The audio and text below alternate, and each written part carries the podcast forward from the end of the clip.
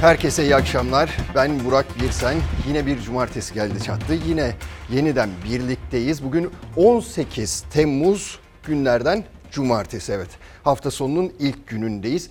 Bugün nelere bakacağız, neleri konuşacağız? Hemen onu söyleyeyim sizlere. İşsizliği konuşacağız, esnafın durumunu konuşacağız, kapanan iş yerlerini konuşacağız, ekonomiye değineceğiz yani bolca ekonomiye değineceğiz. TÜİK Başkanı, daha doğrusu TÜİK'in eski başkanı konuştu. Biliyorsunuz TÜİK rakamları sürekli böyle tartışılıyordu. İnandırıcı mı, değil mi? İşte sizin durumunuzu, vatandaşın durumunu, benim durumumu ne kadar yansıtıyor bu tartışılıyordu. TÜİK'in eski başkanı çok çarpıcı açıklamalar yaptı. Başkanı Mansur Yavaş Ankara Büyükşehir Belediye Başkanı kendisi bazı şeyleri açıkladı. Nedir o şeyler derseniz mesela kimler kimlerin referansıyla belediyeye alındı? Kimlerin referansı var? İşte o kimler dediğim kişilerin isimlerini vererek açıkladı. Belediye meclisinde gündeme getirdi bunu. Gerçekten çarpıcı bir haber o da. Peki başka ne var? Türk Tarih Kurumu Başkanı biliyorsunuz dördüncü yıl dönümünde darbe girişimin dördüncü yıl dönümünde çok çarpıcı ifadeler kullanılmıştı ve günlerdir bakın hala tar- tartışılıyor o ifadeler. Gerçi kendisi geri adım attı yanlış anlaşıldım falan dedi ama siyaset bunu tartışmaya devam ediyor. Elbette Ayasofya'yı konuşacağız ama öncelikle öncelikle maalesef şehit haberini vereceğiz sizlere. Bugün iki şehit haberi geldi. Akşam saatlerinde geldi. Biri İstanbul'dan, diğeri Diyarbakır'dan İstanbul'da Bağcılar'da polis aracına silahlı saldırı düzenlendi ve polis Erkan Göktek'e şehit düştü. O saldırının hemen ardından operasyon yapıldı tabi. Dört şüpheli gözaltına alındı. Son gelen bilgiler bunlar. Bir diğer şehit haberimiz nereden derseniz o da maalesef Diyarbakır'dan jandarma uzman çavuş Alper Yaman şehit oldu. Diyarbakır İl Jandarma Komutanlığı'nda görevliydi. Operasyona çıkmıştı ve geçirdiği bir rahatsızlık nedeniyle operasyon sırasında şehit düştü. İki şehidimize de Allah'tan rahmet dileyelim. Yakınlarına başsağlığı dileyelim. Şimdi gelelim diğer haberlerimize, gündemin diğer maddelerine. Ermenistan'la biliyorsunuz Azerbaycan arasında gerilim söz konusu. O gerilim günlerdir hatta bir haftadır devam ediyor. Ve Rusya tüm bunlar yaşanırken bölgede bir tatbikata başladı.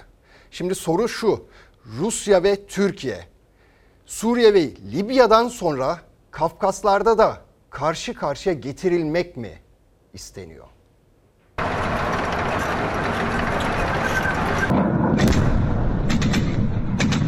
Bu saldırı Ermenistan'ın çapını aşan bir hadisedir. Ermenistan'ın Azerbaycan'a saldırmasıyla başlayan gerilim sürerken Rusya'dan sürpriz hamle geldi. Rus ordusu Karadeniz ve Hazar Denizi'nde dev tatbikat başlattı. Azerbaycan toprağı Yukarı Karabağ işgal eden Ermenistan cepheyi bu kez kuzeye taşıdı. İki ülkenin daha önce karşı karşıya gelmediği Tovuz'u hedef aldı. Çatışmalar hafta boyu sürdü. Azerbaycan bir sivil 13 şehit verdi. Bakü onlarca Ermenistan askerinin öldürüldüğünü, çok sayıda mevzi ve askeri aracın imha edildiğini açıkladı. Bu gerçekten Ermenilerin boyunu aşan bir iştir, boyunu aşan bir teşebbüstür. Ve bize diyoruz ki bu açtıkları kumpasın altına kalacaklardır. Bu kumpasta boğulacaklardır. İki ülke arasındaki gerilim İngiltere'ye taşındı. Saldırıları protesto eden Azerbaycan Türkleri Ermenistan Büyükelçiliği önünde protesto gösterisi düzenledi.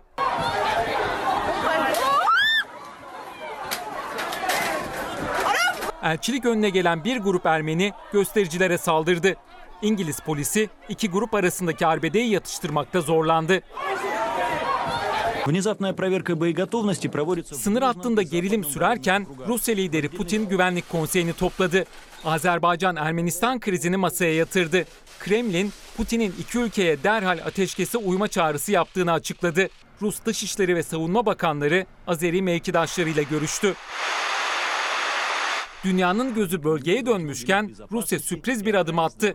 150 bin askerin katıldığı 5 gün sürecek tatbikat başlattı. Rus Savunma Bakanlığı tatbikata 414 hava aracı ve 106 geminin katılacağını duyurdu. Kara tatbikatı Ukrayna sınırına yakın düzenlenirken deniz tatbikatı Karadeniz'le birlikte Hazar Denizi'nde yapılacak. Rusya tatbikatın amacının askerlerin savaşa hazır olup olmadıklarını test etmek olarak açıkladı. Evet şimdi Ayasofya'ya bir bakacağız. Gerçi Ayasofya'dan ziyade tartışmasını değineceğiz. Nedir tartışma? İşte dün Sayın Cumhurbaşkanı açıklamıştı. 24 Temmuz'da ibadete açılacak. Cuma namazıyla beraber Ayasofya ibadeti açılacak ve Diyanet İşleri Başkanlığı da 1000-1500 kişilik bir davetiye listesi hazırlayacak demişti. Kimler o listede olacak? Neye göre hazırlandı? Hani muhalefetten insanlar olacak mı? Yöneticiler olacak mı? Kimse bilmiyor şu an. Yani CHP'li, İyi Partililer, vesaire çağrılacak mı? Şu an kimse bilmiyor bunu. Ama muhalefet şuna tepkili. CHP'li Özgür Özel bugün ses yükseltti. Bu davetiye usulünü eleştirdi. Ne dedi? İslamiyet'te protokol olur mu? Davet kısmı tamamıyla Diyanet İşleri Başkanlarına ait. Bir sormak lazım Diyanet İşleri Başkanı'na ya da bu işleri çokça bilen, çokça istismar eden Recep Tayyip Erdoğan'a.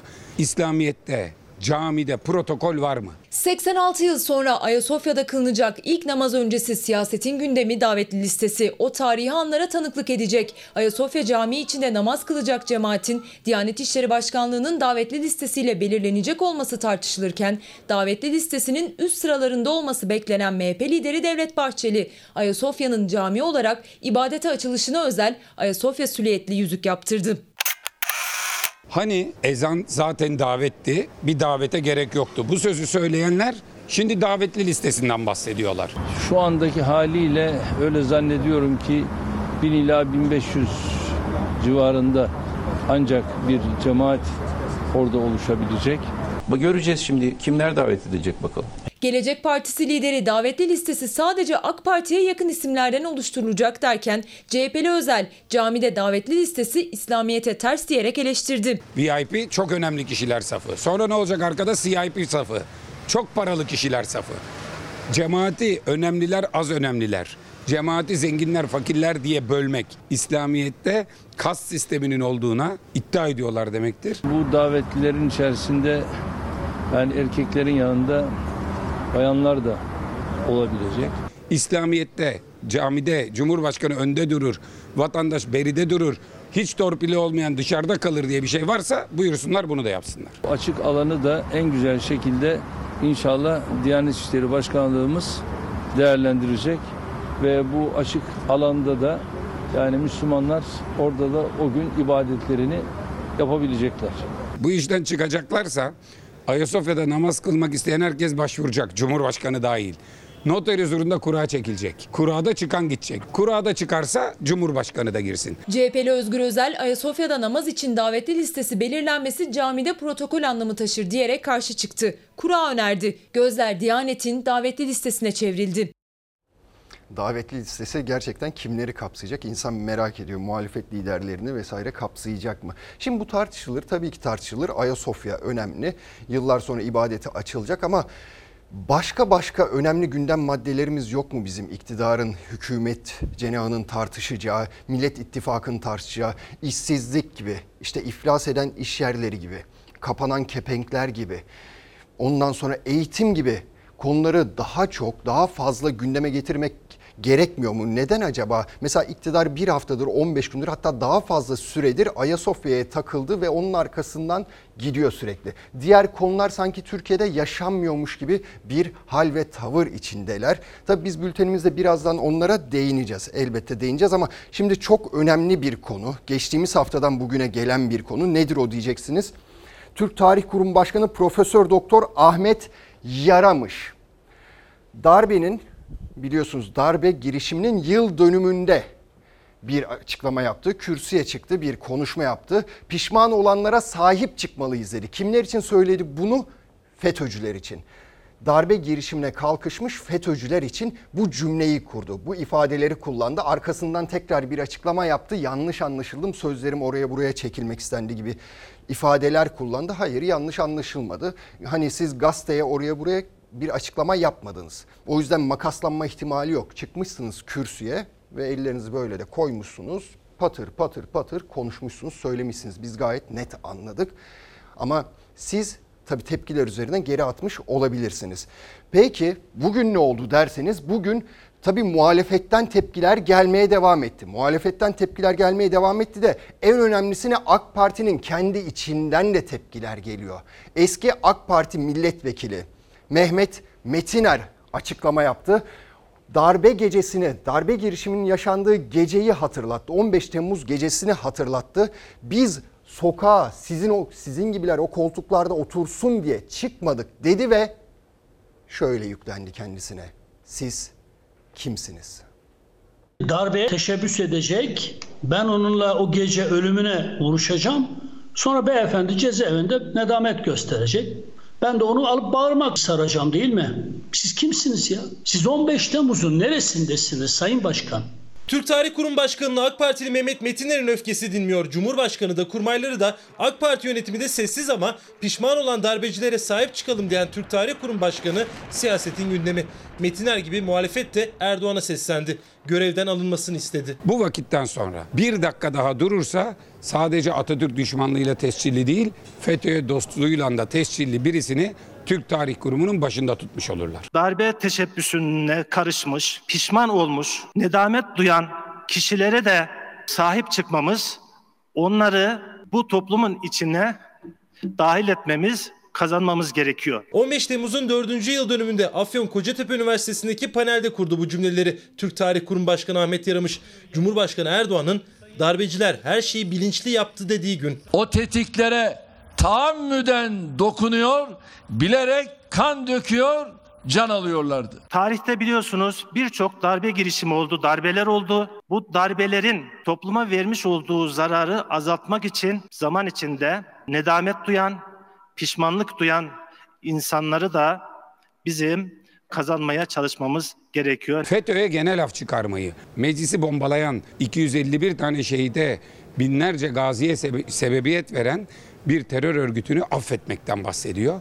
Demek ki Recep Tayyip Erdoğan'ın altına imzasını attığı, devlette görev verip de kefalet koyduğu adam FETÖ'cülere kefil oluyor. Bizim için çok büyük bir sürpriz olmadı. Çünkü kendisi İskilipli Atıf hayranı bir Atatürk düşmanıdır. Onu oraya atanlar ne yazık ki bunun bundan sonraki eylemlerinin suç ortaya kabul edilecektir. Muhalefet, Türk Tarih Kurumu Başkanı'nın sözleri karşısında AK Parti cephesinden bir açıklama gelmemesine dikkat çekiyor. Ahmet Yaramış'ın atama kararının altında imzası olan Cumhurbaşkanı'nın nasıl tepki vereceği merak ediliyor. AK Parti eski milletvekili Mehmet Metiner ise günlerdir öfkesini gizlemiyor. Biz 15 Temmuz'da kefenimizi giyerek meydanlara çıktık. Bu tür insanlar bu tür önemli kurumların başına gelsinler diye değil. İsyan ediyorum. Darbeye karışmış, vatanımıza ve şehitlerimize ihanet etmiş darbecilerin affı söz konusu dahi olamaz. Aksinin düşünülmesi bile muhaldir. Her ne kadar bağlamından koparılmış olsa da basına yansıyan ve kastımı aşan ifadeler kurumumu değil bir akademisyen olarak şahsımı bağlamaktadır. Sözlerin gayet ortada. Ne dediğin ortada. Darbeye, teşebbüsse kalkışmış mesela Akın Öztürk gibi. Mesela Mehmet Dişli gibi. Mesela Mehmet Parti Göç gibi. Pişman olmuş kişilere sahip çıkmamız. Bunlar cezaevinde pişmanlık dilekçelerini gösterse, gönderseler. Sen bunları affedebilirsin. Ahmet yaramış mısın? Kimsin bilmiyorum. Ahmet Yaramış sözlerim kurumumu değil beni bağlar dedi ama bu açıklamasını da Türk Tarih Kurumu'nun resmi sitesinden yaptı. Gözler Cumhurbaşkanı Erdoğan'da Türk Tarih Kurumu Başkanı'na bir tepki verip vermeyeceğinde. Evet tabii anlamak mümkün değil. Şey Millet İttifakı, Millet İttifakı diyorum, Cumhur İttifakı sessiz, günlerdir sessiz. Özellikle işte Sayın Cumhurbaşkanı, Sayın Devlet Bahçeli FETÖ ile mücadele konusunda Sayın Devlet Bahçeli siyasi ayak, siyasi ayak diye baskılar yapıyordu. Onu ortaya çıkarın diyordu ama şu açıklamanın karşısında nedense herkes suskun. Tabii akıllara şu geliyor doğal olarak. Yani bu suskunluğun sebebi nedir? Bu sözlere katıldığınız için mi suskunsunuz? Yoksa gerçekten çok ciddi bir hamle yapacaksınız da biz konuşmayacağız, icraatla kendimizi göstereceğiz demek için mi susuyorsunuz? Onu da insan merak ediyor ama şunu sormak lazım Sayın Başkan'a. 251 tane şehit verildi o gece. Acaba affetme konusunda o şehitlerimizin ailesi o hainleri affedebilecekler mi? Ya da yüzlerce gazimiz var. O gazilerimiz o insanları FETÖ'cülere affedebilecekler mi? cezaevinde kumpas kurulu için cezaevinde suçsuz yere yatan insanlar oldular. Yıllarca orada kaldılar. Orada hayatını kaybedenler oldu. O insanlar, o insanların ailesi acaba FETÖ'cüleri affedebilecek mi? Yani siz diyorsunuz ki cezasını çekmesinler veya bu kadar 2 yıl 3 yıl çektikleri yeter. Bir af dilesinler, gelsinler bağrıma basayım ben. Sayın Başkan biz bunu anlıyoruz ve gerçekten de tartışılmaya devam edilecek gibi bu konu. Şimdi çok konuşulacak başka bir iddiadan bahsedelim. Manadası davası var biliyorsunuz. Sayın Kemal Kılıçdaroğlu'na CHP Genel Başkanı'na geçtiğimiz hafta 197 bin liralık tazminat davası açılmıştı ve bu kabul görmüştü. Ne oldu diyeceksiniz? Sayın Kılıçdaroğlu'nun avukatı, avukat Celal Çelik o konuştu ve çok çarpıcı bir iddia ortaya attı. 197 bin liralık tazminat davasını karara bağlayan hakime ilişkin çok çarpıcı bir iddia ortaya attı. Dedi ki o hakim zamanında FETÖ'den açığa alınmıştı. 15 Temmuz darbe girişiminden bir gün sonra FETÖ'cü olduğu iddiasıyla açığa alınan bir hakim. 6 ya da 7 FETÖ'cü hakimle birlikte Yunanistan'a kaçmaya çalışırken yakalanan ve bundan ötürü tutuklanan bir hakimden bahsediyorum. Mahkeme Manadası davasında Kemal Kılıçdaroğlu'nun Cumhurbaşkanı Erdoğan ve yakınlarına 359 bin lira tazminat ödemesine hükmetti. Avukatı Celal Çelik karara sert tepki gösterirken mahkeme hakiminin FETÖ'den daha önce tutuklanmış olduğunu iddia etti. Düşünün ki FETÖ'cü olduğu iddiasıyla açığa alınmış ve tutuklanmış bir hakim mahkeme hakimi sürülerek bu mahkemenin hakimi olarak atanmış durumda. Şimdi siz gelin de bu mahkeme hakiminden adalet bekleyin, tarafsızlık bekleyin. Man adası man adası. Herhalde bu man kafa olmaktan kaynaklanıyor. Kılıçdaroğlu, Erdoğan'ın oğlu, kardeşi ve eniştesinin vergi cenneti olarak bilinen Manadası'nda bir sterline paravan bir şirket kurduklarını ve bu şirket üzerinden 15 milyon dolarlık para transferi yaptıklarını iddia etmişti. Erdoğan ve iddiada ismi geçen akrabaları Kılıçdaroğlu hakkında tazminat davaları açmıştı. Cumhurbaşkanının ve yakınının bu tür dolandırıcılıklarla asla alakası ve işi yoktur. Sahte diyordun. Hiçbirisinin sahte olmadığı çıktı ortaya. Seçim meydanlarını da ısıtan Man belgeleri davasında daha önce Kılıçdaroğlu aleyhine verilen tazminat kararını istinaf mahkemesi bozmuş ve CHP'nin reddi hakim talebini de haklı bulmuştu. O para transferlerinin tamamının doğru olduğu tarafımızdan ispatlanmıştı. Bu belgelerin hepsi FETÖ'nün gönderdiği belgelerdir. Yeniden görülen davalarda CHP lideri Kılıçdaroğlu önce 197 bin ardından 359 bin lira tazminata mahkum edildi.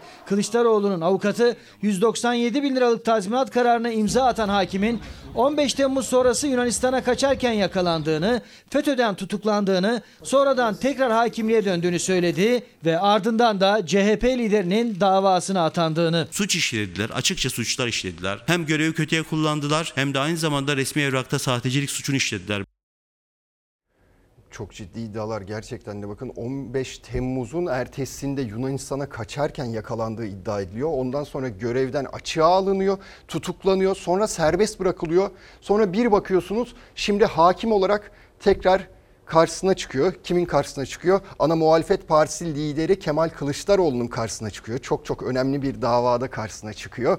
Hani Artık neresinden tutacağız? Adalet Bakanlığı bir açıklama yapacak mı? Gerçekten o hakim kimdir? Geçmişinde ne yaşamıştır? Ne yapmıştır? İşte daha iki dakika önce ne konuşuyorduk? Türk Tarih Kurum Başkanı'nın açıklamalarını konuşuyorduk. FETÖ'cüler af dilesin affedelim gibi açıklamaları olmuştu. Bu hakime acaba iddialar doğruysa kim affetti de tekrar göreve getirdi? Onu da merak ediyoruz açıkçası. Şimdi bir başka dava, FETÖ ile ilgili bir başka dava. Kendisi Cumhurbaşkanı Sayın Recep Tayyip Erdoğan'ın eski başyaveri Ali Yazıcı. İşte hani FETÖ'cüler sadece siyasetin dışında, onu tırnak içinde söyleyeyim, siyasetin dışında her yere sızmış durumdalardı. Yani Sayın Cumhurbaşkanı'nın başyaveri dahi FETÖ'cü çıkmıştı. Kendisi daha önce yargılandı. Neden dolayı yargılandı? Recep Tayyip Erdoğan'a yönelik su, suikast girişim ve iki polisin şehit edildiği saldırıya ilişkin yargılanmıştı. 18 yıl hapis cezası almıştı ama Yargıtay bu kararı bozmuştu, az bulmuştu. İkinci kez yargılandı Ali Yazıcı ve bu kez ağırlaştırılmış müebbet hapis cezasına çarptırıldı. Şimdi bir başka haber.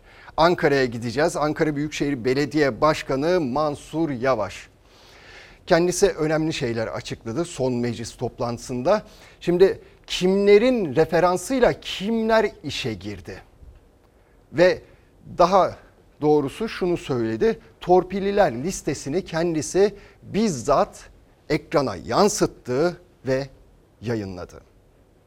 Samanyolu TV referanslılar. Bunlar sözleşmeli ve normal işçi. Kimlerin torpiliyle işe girmiş bunu göreceksiniz. Ankara Büyükşehir Belediye Başkanı Mansur Yavaş hakkındaki belediyeden işçi atıyor iddiasına kendinden önceki döneme ait uzun bir torpil listesiyle cevap verdi. Çalışan isimlerini vermedi ama kimlerin referanslarıyla işe alındıklarını açıkladı. FETÖ'nün yayın organı Samanyolu TV de var referans listesinde. Samanyolu TV referanslılar. Liste bende var. Arzu eden bakabilir. Hepsi çalışıyor. FETÖ firarileri Kamil Kılıç ve Şadan Sakınan Hüseyin Gülerce'nin kardeşi ve damadı. Yavaş'ın iddiasına göre hepsi Gökçek döneminde belediyeye işçi alımında referans oldu ve onların istediği isimler işe girdi. Evet Sayın Gökçek referansları. Hanımefendinin hepsi çalışıyor.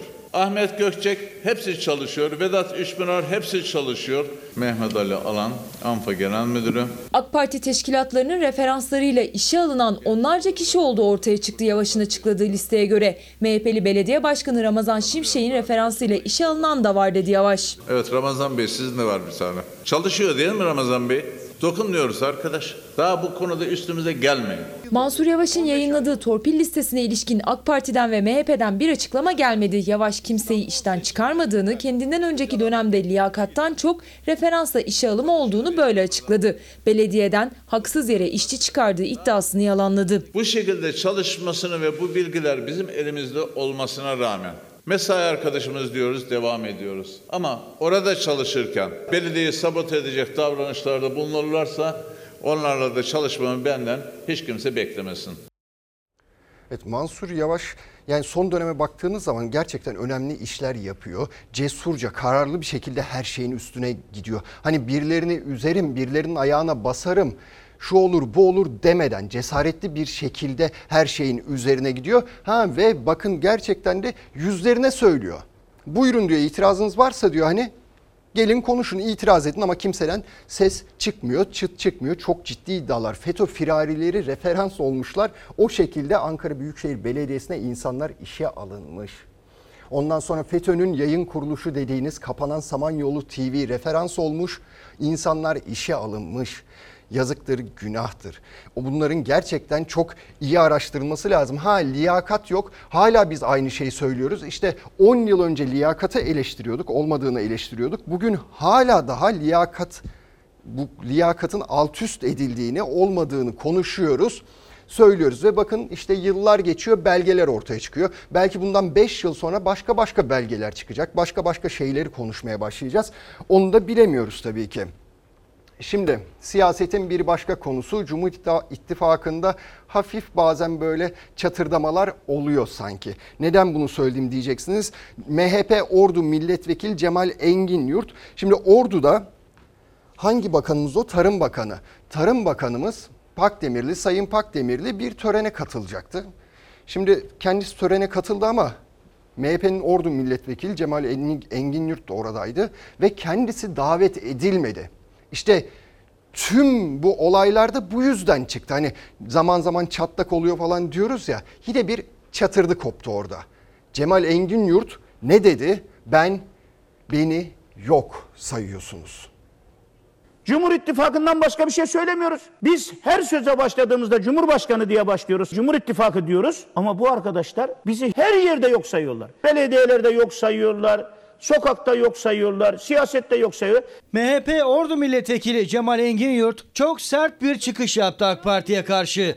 Biz ittifaka sahip çıkıyoruz ama onlar bizi yok sayıyorlar sitemiyle açtı ağzını yumdu gözünü. Bugün Tarım Bakanı Ordu'ya geliyor. Bizi davet etmiyorlar Gökhan'cığım. İl başkanımızı çağırmıyorlar. Hayırdır arkadaş ne yaptık biz size ya? Tarım Bakanı ne istiyorsun sen bizden? AK Partililer niye çağırmıyorsunuz bize? Ne yaptık size? Muhalefet mi ettik? Engin Yurt'un hedefinde bir açılış için orduya giden Tarım Bakanı ve fındık üretilen Karadeniz illerinin AK Partili milletvekilleriyle yerel yöneticileri vardı. Törene kendisinin MHP il başkanının davet edilmediğini söyleyip her cümlesinde sözü Cumhur İttifakı'na getirdi. Sert konuştu Engin Yurt. Sayın Cumhurbaşkanımız Devlet Bahçeli Beyefendi'yi Yassıada'ya giderken yanında götürüyor. Her konuşmasında teşekkür ediyor. Ama ne hikmetse ordunun, Giresun'un AK Partilileri, Sakarya'nın, Düzce'nin AK Partilileri bizi bir türlü kabullenmediler. E hani Cumhur İttifakı, hani bir beraberdik. Alkışı da verdik Cumhurbaşkanımıza. Bir daha bir alkış verin Cumhurbaşkanımıza.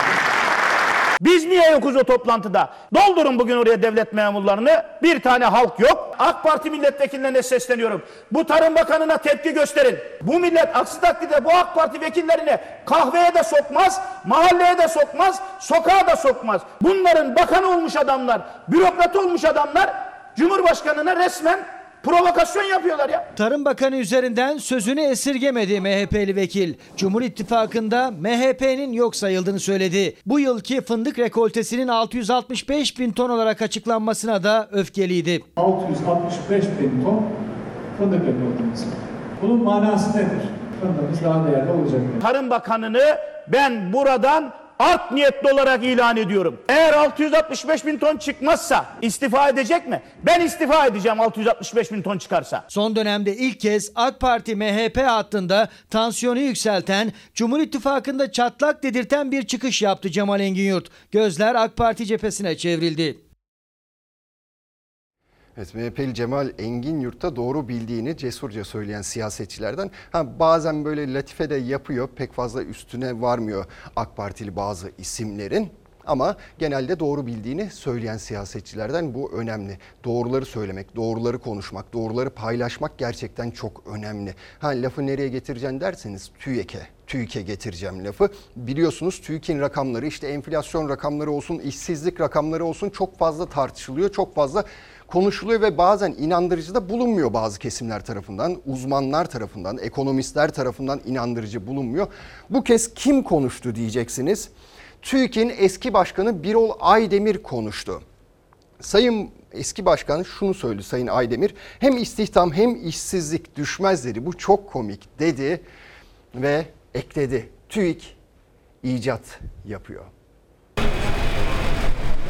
TÜİK'e kimse inanmıyor da TÜİK'in önceki başkanı Birol Aydemir inanmayınca daha bir manidar oluyor. Bu çok komik bir şey. Son 3 ay hariç tarihin hiçbir döneminde hem istihdamın hem de işsizliğin düştüğü bir zaman olmamıştır.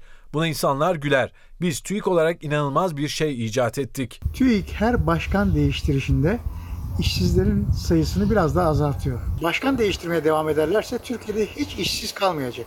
TÜİK'in son açıkladığı işsizlik oranına tepkiler büyüyor. O verileri kurumun eski başkanı da eleştirdi. Mart'ta %13,2 olan işsizliğin Nisan'da %12,8'e düşüşünü inandırıcı bulmadı. Deva Partisi'nden siyasete atılan eski TÜİK Başkanı Birol Aydemir, Independent Türkçe'ye konuştu. Dünyadaki diğer istatistik kurumları bunu nasıl becerdiler diye hayret ediyorlardır muhtemelen. İstihdamın düştüğü yerde işsizlik düşer mi?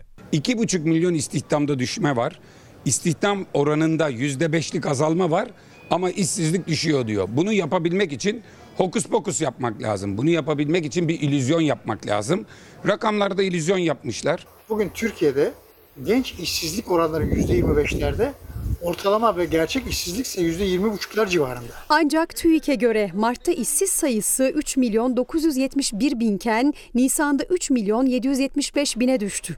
Genç işsizlik de aynı şekilde %24,6'dan %24,4'e. Türkiye İstatistik Kurumu'nun Nisan ayı için açıkladığı azalan işsizlik oranlarına hem muhalefet hem de işçi sendikaları şerh koymuştu. Eski TÜİK Başkanı da özellikle salgın döneminde darbe yiyen istihdama rağmen işsizliğin nasıl azalabildiği sorusuna dahil oldu.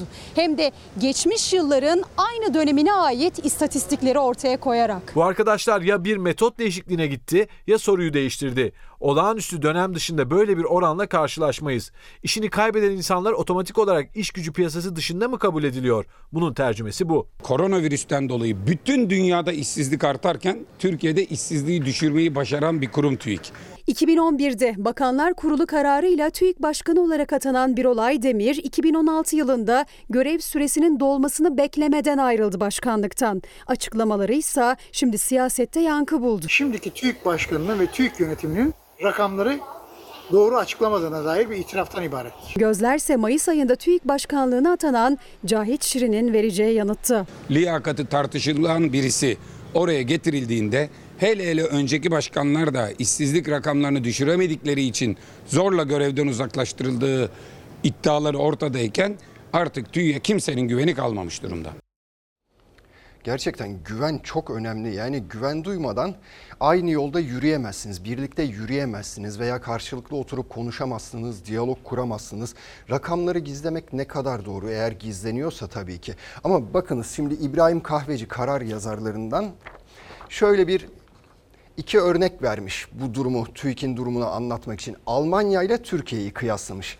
Bakınız ne diyor? Almanya'da Covid-19'da çalı Covid-19'da 362 bin kişi işini kaybetti bu süre içinde. Bizde ise işini kaybeden sayısı 2,5 milyon kişiye yaklaşıyor.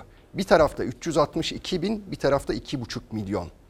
Ve Almanya'da işsizlik oranı bu süreçte %3,4'ten 3,9'a yükseliyor. İşsizlik artıyor Almanya'da.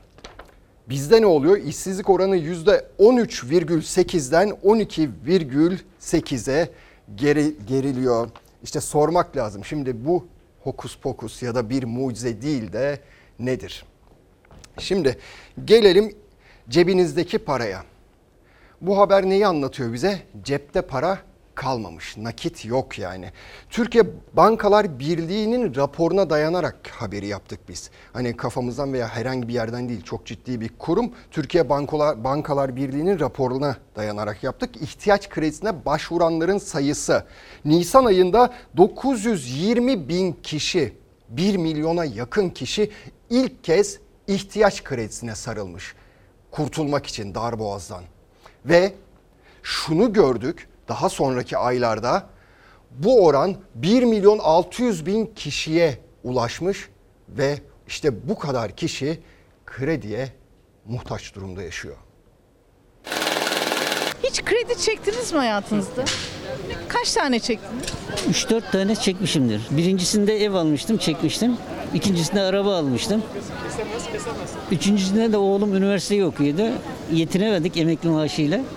Kredi çekmiştim. Bu sene çektiniz mi? 5000 lira kadar çektim. Kimi için artık rutin ama daha önce direnenlerin birçoğu da bu kez kredi çekmek zorunda kaldı. Türkiye Bankalar Birliği Risk Merkezi verilerine göre tüketiciler bankalardan bir yılda 122 milyar lira daha fazla kredi çekti, borcu 642 milyar liraya dayandı. İlk kez ihtiyaç kredisi kullananlar 8 kat arttı. Yani araç ya da yeni bir mülk sahibi olmak isteyenler değil, daha önemli ihtiyaçlar için kullanıldı kredi. En çok dikkat çeken artış ilk kez kredi kullananlarda görüldü. Daha önce aylık ortalama 120 bin kişi ilk kez kredi kullanıyordu. Bu sene Nisan ayında bu rakam 920 bin kişiye çıktı. Çok etrafta işsizlik var yani. Sadece şeyle alakalı değil. Ekonomi zaten alt üst olmuş durumda. İşveren de haklı, işçi de haklı. Hayatınızda çektiğiniz ilk kredi miydi? Yok daha önce olmuştu tabii onları kapatmıştık. Kredi çeken yani bankalara borçlanan zaten çoktu. Bugüne kadar hiç kredi çektiniz mi? Çok. Neden peki çektiniz? İhtiyaçtan. 3 lira alıyorsun 10 lira diyorsun geri. Ama ihtiyaç olduğu zaman da mecburen çekmek zorunda kalıyorsun. Faizler düşürüldü ya biraz onun etkisi var. Millet çoğu kredi çekip öbürünü kapatıyor. Ahırımdan 4 tane ineğim gitti. O darbayı hiç unutmam. Bankanın yanından geçerken selavat vererek geçiyorum. Her yıl artmaya devam ediyordu ama bu sene artış her senekinden çok daha fazla oldu. En çok da koronavirüs salgınının başladığı Mart ayından bir ay sonra Nisan ayında Türkiye Bankalar Birliği raporuna göre tüketicinin bankalara olan borcu 122 milyar lira arttı. Tüketiciler en çok ihtiyaç kredisi kullandı. Evet hiç hayatınızda kredi çektiniz mi? Evet çektim. Kaç tane? 5 tane. İhtiyaçlardan dolayı yani. Beşini de şu an ödüyoruz. Pandemiden dolayı yani insanlar işsiz o yüzden. 2019'un Nisan ayında 217 milyar lira olan ihtiyaç kredisi borcu bir yılda 312.6 milyar liraya çıktı. Mart ayında bankalara 24.8 milyon kişinin ihtiyaç kredisi borcu varken hiç kredi kullanmayan yaklaşık 1 milyon kişi de aldı ihtiyaç kredisi. Borçlu sayısı 25.8 milyona ulaştı. Mayıs ayı da eklenince ihtiyaç kredisine başvuranların sayısı 1,5 milyonu geçti. Çektim ben de yapılandırma yaptım işte o yüzden. Çektim başka bankadan öbürkünü kapattım. İnsanlar borcu borçla kapatıyorlar. Gerçekten de zor durum. Bu pandemi döneminde özellikle zorlandı insanlar. Yani doğrudan bir yardım yapılması gerekiyor aslında. Hani elde imkan olsa, devletin gücü olsa doğrudan bir yardım yapılması gerekiyor bu zor dönemlerde insanlara. Ha şimdi esnafın durumuna bakacağız. Esnafın durumu da pek iç açıcı değil öyle. Mağazalar bir bir kapanıyor. Hatta ve hatta AVM'ler kapanmaya başlandı. Biz esnafız. Günlük kazanıyoruz ve günlük yiyoruz. İki buçuk ay evde kalınca günlük kazanamadık ama günlük yedik. E, bu da torbanın ağzını açtı. Ne yapacağımızı da bilmiyoruz. Polyanacılık oynuyoruz. 30 senelik çiçekçi esnafı Güray Çıra. Meslek hayatı boyunca belki de ilk kez bu denli kötü gidiyor işleri. Yine de umudunu yitirmiyor. Aslında birçok esnafın yaptığı gibi kepenk kapatmamak için son ana kadar direniyor. Olumsuz etkilenen sektörlerin e, hemen hemen başında gibi geliyor. Bankalara kredi başvurusu yaptık. Dükkan kiramız rakam vermeyeyim ama bu muhite göre bayağı yüksek. Esnafın belini en çok büken kira. Salgın boyunca birçok esnafın dükkanı kapalıydı. Ancak dükkanlar kapalı olsa da kira her ay ödendi. Daha evvelden işlerimiz güzel dönüyordu. ihtiyaçlarımızı karşılayabiliyorduk. Ama şimdi bu pandemi döneminde tamamen bıçak gibi kesti. Kiralar ödeniyor, vergiler ödeniyor. Hiç karşılamadıktan sonra dert, sorun. İnsanlar artık girmeye korkuyor. Eşyalara, ürünlere dokunmaya korkuyor. Yani geldikleri zaman neredeyse hani zorla içeri çekiyoruz gibi bir şey oldu. Günde işte bir iki parça satıyorsak şimdi artık o da yok. Dükkan kirası 4 aydır biz kendi birikimimizden borçla harçla işte öyle kartlarla onlarla bunlarla dönmeye çalışıyoruz. Malımız olmasa zaten biz de kapatır gideriz. Sadece dükkanlar değil alışveriş merkezleri de etkilendi süreçten. Satılık gayrimenkuller arasında en çok dikkat çekeni AVM'ler oldu. İstanbul'da iki büyük AVM satışa çıkarıldı. Tüm Girişimci Emlak Müşavirleri Derneği kurucu başkanı Hakan Akdoğan, AVM'lerin ancak farklı iş kollarına dönüşürse değerleneceği görüşünde. Bu süreçte müşterinin gitmediği, kiracıdan kirayı alabilmenin çok zor olduğu ve e, böylesine sağlık tedbirleri kapsamında vatandaşların ilgi göstermediği bir alana kim yatırım yapar açıkçası e, bilemiyorum. Çok zor. Koronavirüsün en çok etkilediği yerlerin başında geliyor AVM'ler. Kalabalık ve kapalı alanlar oldukları için risk olarak görülüyor. Azalan müşteri sayısıyla kira giderlerini karşılayamayan dükkan sahipleri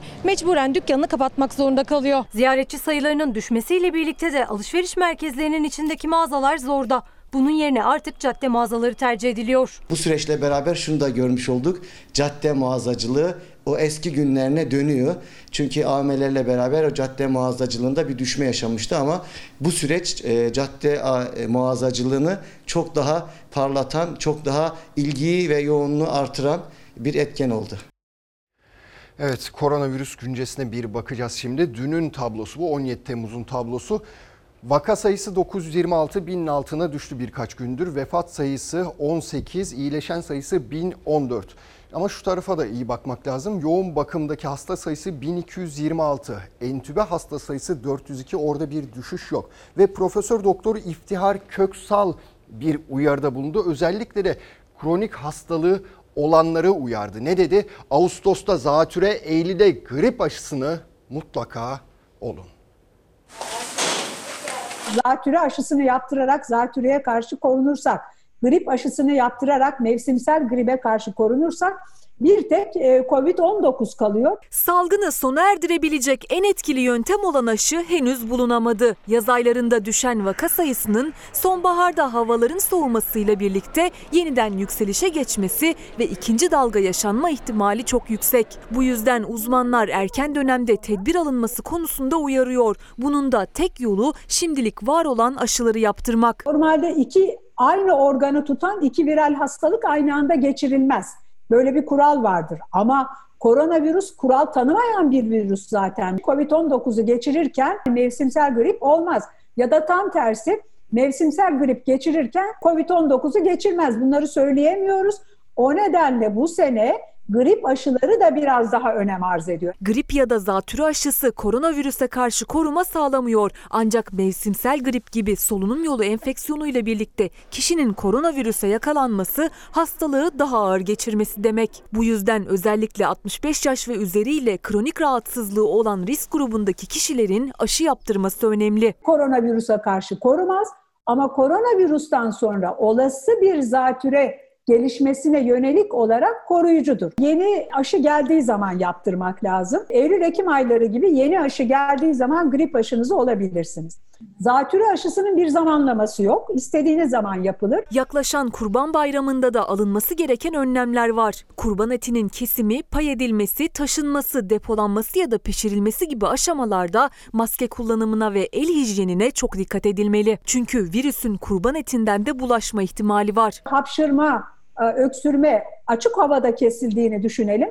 Rüzgarla yanındaki kişilere de bulaştırabilir. Sadece ete değil, etler çiğ yenmediği için çok kolay değil ama diğer eti elleyen kişi de eldivensiz olarak elleyebilip işte elini yüzüne gözüne sürersek bulaşabilir. Kesinlikle kurban kesecek kişilerin mutlaka maskesi takılmış, eldiveni elinde ve önlüğünü de giymiş olması lazım. Dağıtan kişinin de eldivenleriyle bu e, etleri dağıtması en uygunu olacaktır. Yaz aylarının sonuna doğru yaklaşırken günlük yeni vaka sayıları ise binin altında seyrediyor. Bir günde yapılan testler sonucunda tespit edilen 926 pozitif vakayla birlikte toplam vaka sayısı 217.799'a çıktı. Hayatını kaybeden 18 kişiyle toplam can kaybı 5458'e yükseldi. Ancak yoğun bakımda tedavi gören ve entübe hasta sayısında artış yaşandı. Son 24 saatte koronavirüs virüsle mücadelede ön safta yer alan kahramanlarından birini daha yitirdi Türkiye. Nöroloji uzmanı Doktor İbrahim Örnek Covid-19 nedeniyle hayatını kaybetti. İstanbul Tabip Odası koronavirüs nedeniyle bugüne kadar İstanbul'da 15,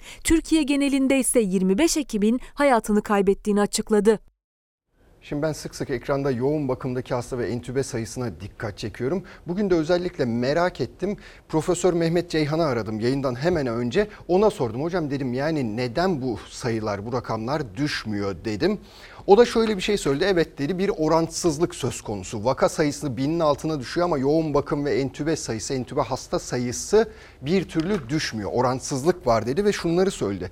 Türkiye'de aktif bakanın %10'u yoğun bakımda görünüyor şu an. Ama Dünyada bu oran yüzde bir dedi. Peki nerede yanlış yapıyoruz biz dedim. Şunu söyledi. Yeteri kadar tarama yapmıyoruz. Ya da doğru kişilere doğru sektörlerde görev yapanlara örneğin şunu söylüyor marketlerde çalışanlar gibi görev yapanlara test yapılmıyor. Biliyorsunuz test yapma şeyi de biraz zorlaştırılmıştı son günlerde. Sadece semptom gösterenlere test yapılması yanılmamıza neden olabilir dedi Sayın Mehmet Ceyhan. Onu da paylaşmak istedim. Şimdi dünyaya bakacağız. Dünyada koronavirüs vakası rekor bir artış gösterdi.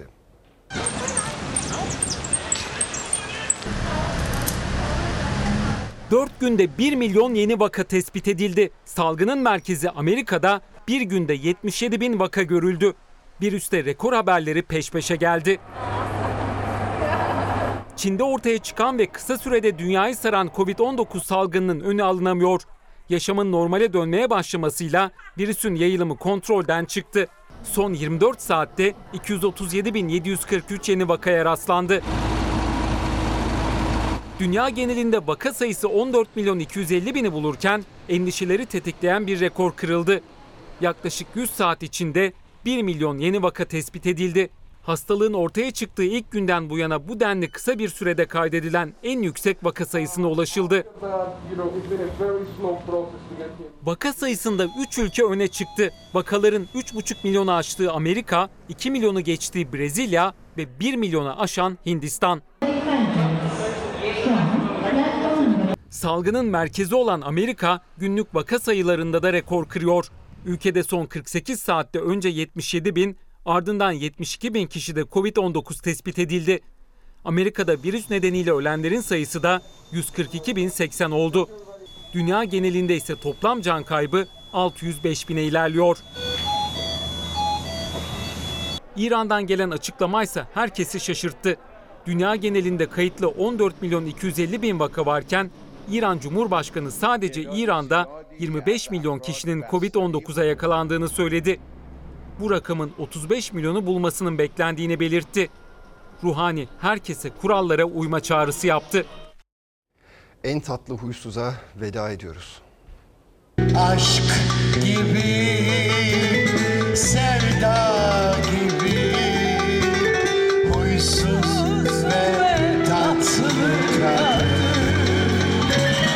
Ekranların en tatlı huysuzuydu. Seyfi Dursunoğlu olarak da yıllardır can verdiği karakter huysuz virjin olarak da çok sevildi. Son yıllarda uzak kalsa da ekranın rengi olarak tarihe geçti. Dursunoğlu 86 yaşında hayata gözlerini yumdu. Katina'nın elinde makası, 1932 yılında Trabzon'da doğan Seyfi Dursunoğlu İngiliz filolojisi mezunuydu. 18 yıl SSK'da devlet memurluğu yaptıktan sonra işinden ayrıldı ve 1970'te sahneye adımını attı. Huysuz Virjin olarak tüm Türkiye'de en çok izlenen programlarla hafızalara kazındı. Cesareti, esprili diliydi. 7'den 77'ye herkesin gönlünü kazandı. Sahneden indikten sonra ise Seyfi Dursunoğlu'ydu. O iş sahnede başlıyor ve bitiyor. Sahneden sonra sahneyle ilgili yaşantımda hiçbir şey yok. Pazara giderim, herkes gibi alışverişimi yaparım. Koa hastası sanatçı 15 gündür hastanede zatüre tedavisi görüyordu. Dursunoğlu 86 yaşında veda etti sevenlerine. Tüm mal varlığını ise kız çocuklarının eğitimi için bağışladı. Basiyeti zaten hazırdı. Çağdaş Yaşamı Destekleme Derneği'ne bankadaki paramı ve evimi bağışladım. Tıp okuyan arkadaşlarıma, çocuklarıma bir faydam olsun diye e, vücudumda bağışladım. Reklam zamanı. Ana haber bültenini burada noktalıyoruz. Bizden hemen sonra Sen Çal Kapımı var. Yarın akşam saat 19'da yeniden buluşuncaya dek umarım yüzünüzü güldüren güzel haberler alırsınız. Hoşçakalın. Ezilir yerler için bir başkadır benim memleketim.